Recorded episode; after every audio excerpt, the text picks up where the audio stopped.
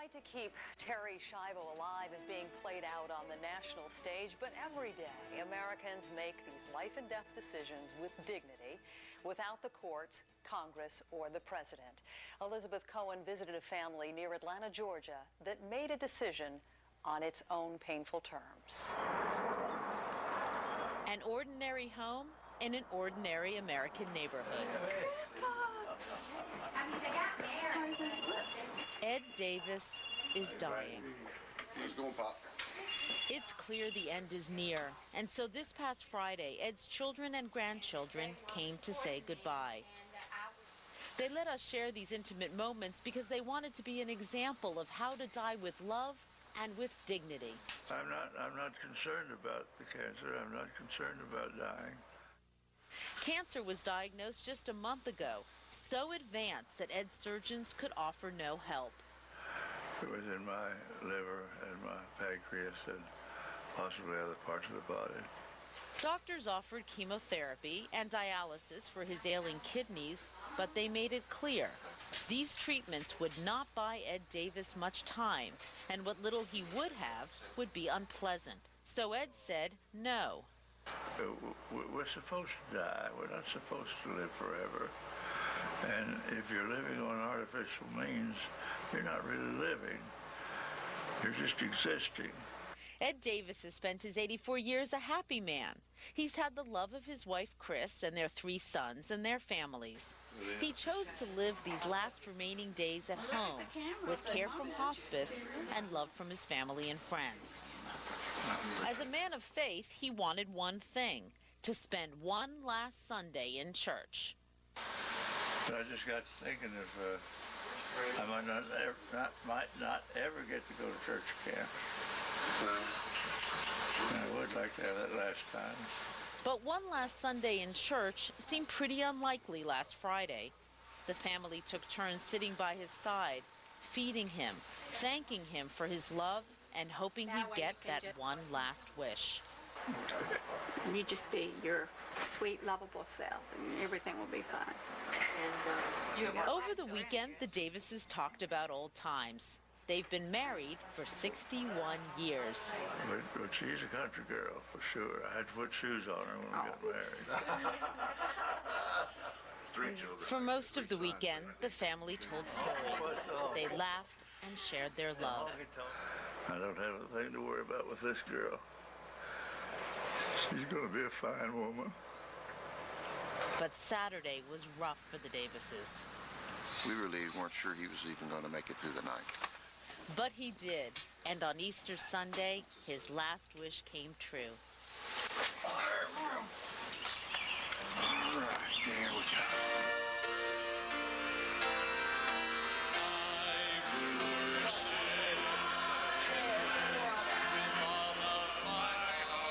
Mr. Davis took communion, his faith steady, an example of grace and dignity. Father God, we're so thankful for, for Ed. Lord, his courageous witness for you. So, Mr. Davis, you said you you really wanted to go to church. Now you've been. How do you feel? fulfilled. Fulfilled by the love of his family and by living out his last few days exactly as he wanted. It's not hard to make a decision like this when you're 84 years old. Lived a good life and raised a fine family. Uh, of course, it's not always easy to leave, but we have to do that. We cry like this when we when we go on a trip. So that's where I'm going. Is on a trip. I'm going to take the rest of uh, my life and be with the Lord in heaven. Ed Davis died Sunday night, just hours after we spoke, surrounded by his family, in his own home, at peace. What a beautiful and courageous man. Elizabeth Cohen reporting. Last week, Brad showed me that video on a Wednesday, and uh, it immediately changed what I was going to focus on today. Um, when was it? Brad Corrine, was that 10 years ago or 13 years ago? 2005. Yeah, you looked a lot younger, so. You're crying. I thought I'd try and help, you know, laughter. Somebody said something about smile and laugh. Um, Ed Davis, Brad's father, was someone that I never met. I never got to meet your dad. And uh, that's, that's, my loss, obviously. Uh, but his faith in his future with Jesus is what we celebrate today. Amen. That's what we're here for. That's the beauty of being a Christian and having eternity before us and having this hope beyond hope. After the, the, the Saturday, I guess it looked pretty bad that he wasn't going to be able to make it to that Sunday, but he did. And he got to take communion one more time, and we're going to celebrate communion today as well. I love what his answer was when the reporter got, it, got asked him how he felt, and he said, fulfilled. I feel fulfilled. When you're 84, it isn't hard to make the decision that I made. And I also like the part, the, the part that really struck me when he showed it to me was the on a trip part. I'm just going on a trip, and, and it cracks me up that, you know, we cry like this when we, just when we go on vacation. It's, you know, it's I'm going on a trip. I'm going on a journey to be with my Lord and Master Jesus. And then Ed Davis passed away. On this Easter Sunday, on this day, the day that we celebrate the resurrection of our Lord and Savior, Jesus Christ, I'm reminded that we are only travelers in this world, that this is not our home. It's a fact that Ed Davis understood and illustrates very well. He understood. I don't need to hang on to, you know, to every thread. I'm ready to go to be with my Savior. And the passage for this morning I'm gonna, is from the message. It's 1 Peter 2. I'm going to read from the message beginning at verse 11. Friends, this world is not your home, so don't make yourself cozy in it.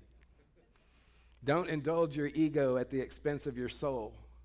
Live an exemplary life among the natives so that your actions will refute their prejudices.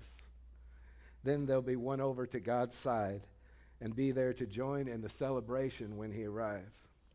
See, we have an incredible hope in Jesus Christ. We have this hope for here, this hope for, for an eternity. And it's like there's a beacon of light that shines upon us and hopefully shines through us so that others can see and sense that this is not all there is, that there is more, and they can, they can reach out into the new life that God offers to all of us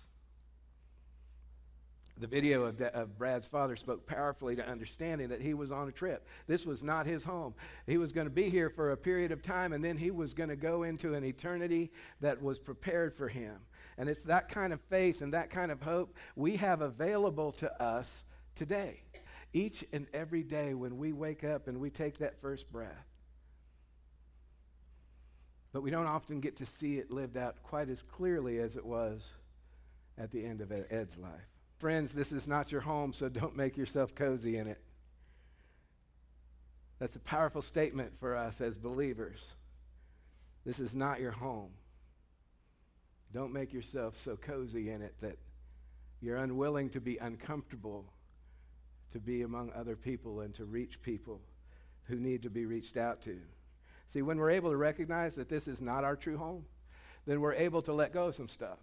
Our idea of success can change from accumulation of material goods to impacting people's lives, from being all about ourselves to being focused on helping others.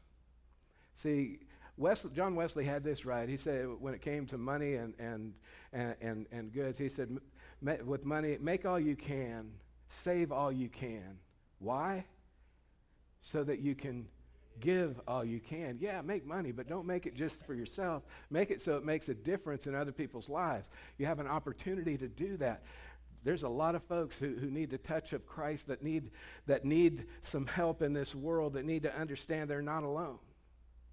Another thing that we can do is begin to, to realize when we get this eternal perspective that getting my way all the time is not the focus. It's not really the focus sometimes it's good to let other people have their way and to learn how to serve others. Uh, this is Holy Week, and on Thursday we, we looked at the foot washing and that the, their master, their rabbi, came in and he washed his disciples' feet. That was not done. It just wasn't done. And yet he did it. To show us that the goal is not to lord it over people, the goal is to serve others. We talked about this morning at the sunrise service Mary, and that Jesus turned that common understanding on its head again. Women were not allowed to follow a rabbi, yet, yet Jesus had multiple women following him. And who's the first one that finds that the empty tomb? Mary, a woman. If you're going to make up a story back then, you don't do that. You don't do that. Their, their, their, testimony wouldn't have counted. You would have had Pilate or some man who had position and status should have been the one to, to find the empty tomb. And they got the story wrong, apparently, because they had Mary, a woman of all things, find the tomb. You, I know. Ginger's giving me that look like, be careful. this, Andy, I know it well. this is not that time. we are in a new era. Um, but we can let some, when we get this different understanding of, of our life here, then we can live differently. We should live differently. When we are touched by, this, by the, the, the living God, we will not be the same. This morning, when He calls your name, when Jesus calls your name, you are not going to be the same. It changes everything. My friend Mark Ruiz has passed away. Um, he, we worked together in Hall County. He, was, he worked for pretrial services as an officer there, and I was the director of treatment services with, with drug courts and DUI courts and all that kind of stuff. And um, we would play guitar. We played guitar is how we kind of connected. And, and we were both Christian in a government setting, so we would commiserate about that sometimes. Um, but he contracted cancer. And he had a great question, and some of you have heard me mention this before, but the question that he would ask whenever he faced anything is, What is the eternal significance of this? What is the eternal significance of whatever I'm going through? And it's a powerful question uh, because it can get our perspective and our perception to change. So, when he was going through cancer, what is the eternal significance of going through cancer? And his answer to that was none. It has a temporary significance. Obviously, he's got to go through treatment. It's got a physical significance in the things that he's going through in, in this life. And, he, and for Mark, he went into remission. His cancer came back. He, went in, he battled it for years. So it had a significance here, but an eternal significance, it had no impact.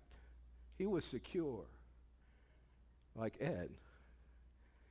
He knew where he was going when this life was over. And when we go through things in this life, it's important that we be willing to ask that question because when I look at my finances and when I look at the things that I go through and you know my history with depression and those kind of things, when I, when those start to get down, what is the eternal significance of this? And I can be reframed into, well, you know what? Maybe I don't need to make it a big deal. Maybe it's not. And sometimes we get wrapped up in stuff. What's the eternal significance of this chair? Hold you in church. it ain't going to keep you in church. It'll hold you up in church, maybe. What's the eternal significance of having a Lamborghini? Go faster? That's not eternal. None. None. So, so as we look at living life, remember, we, this is not our home. Our home is somewhere else and we start to ask this question, we can begin to reframe things. What is the eternal significance of Lynn Mulvey's soul?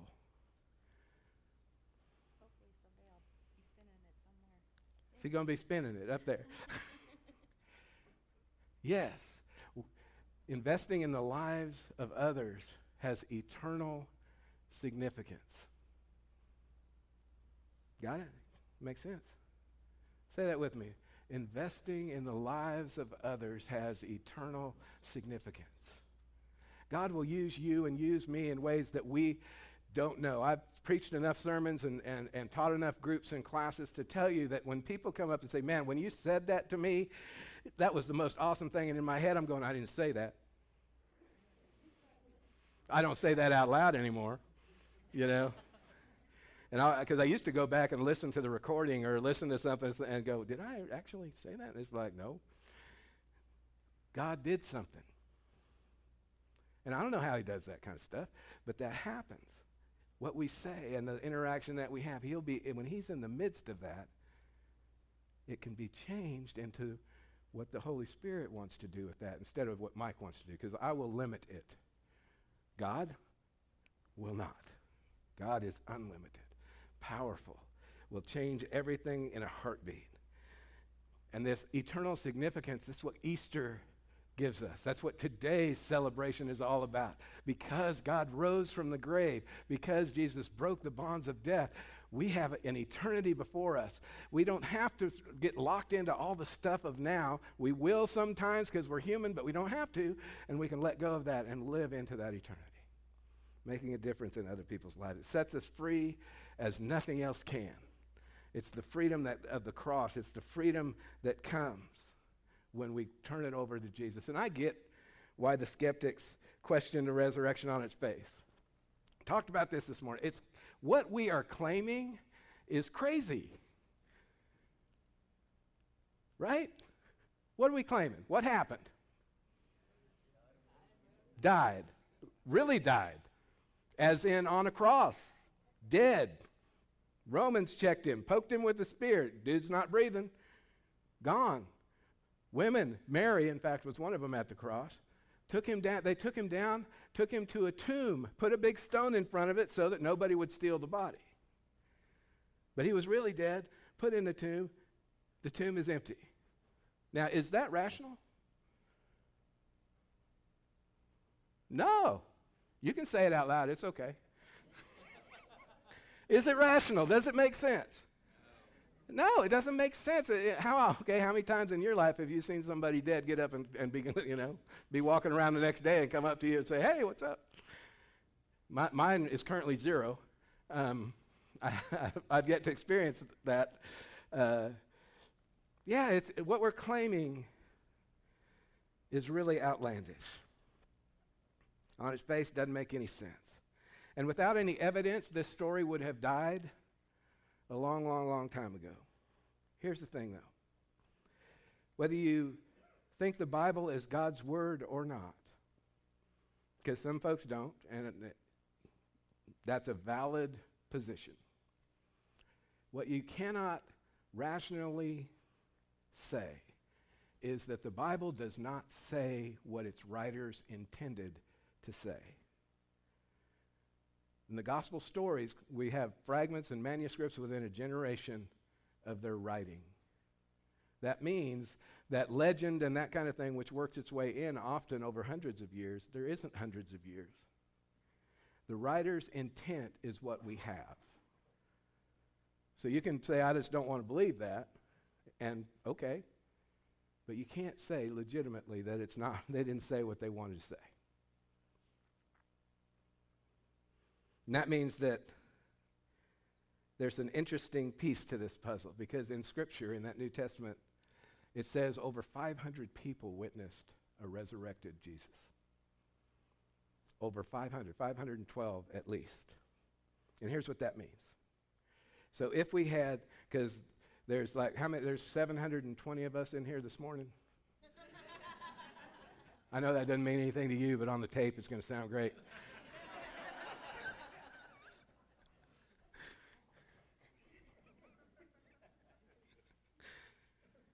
Where was I? 512.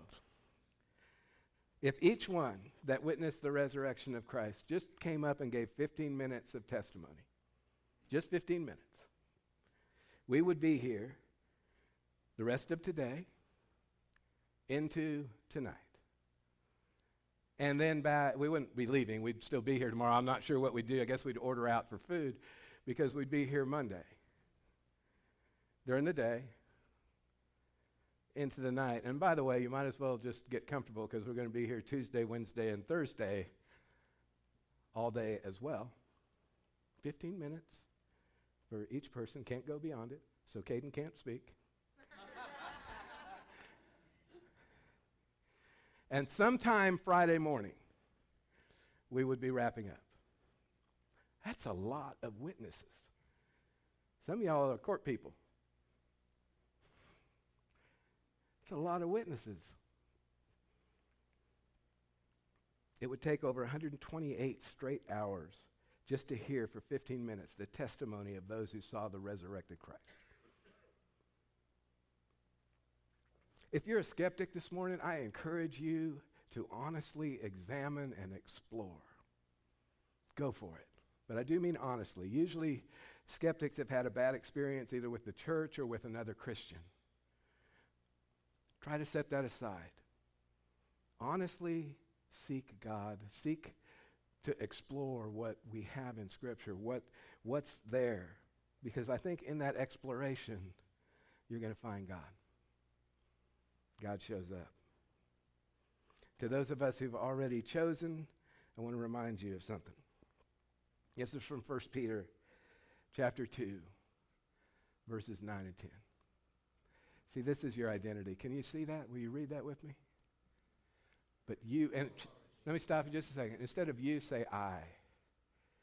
But I am a chosen generation, a royal priesthood, a holy nation, his own special people, that you may proclaim the praises of him who called me out of darkness into his marvelous light, who once were not a people, but are now the people of God, who had not obtained mercy but have now obtained mercy.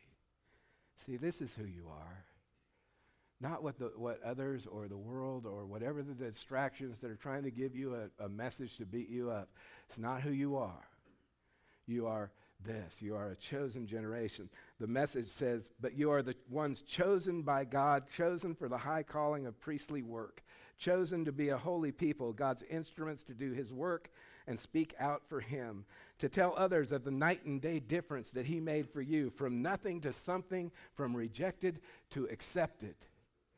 Remember, we were once, there was the Jews and the Gentiles, the chosen and the unchosen. Now we are all one. We are brought together. There is neither Jew nor Gentile, slave nor free, male nor female, no differences.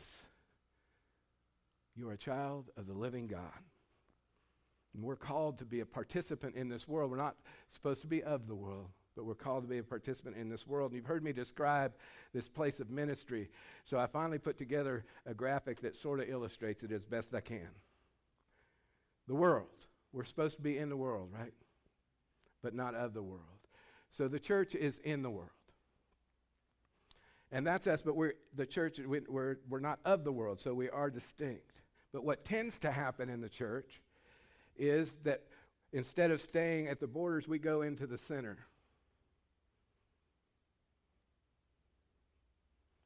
See my three little stick people? That represents more than three. But that's what we do. We end up insulating ourselves from the world. We're not supposed to be insulated from the world. 720. then, where we're supposed to be, though,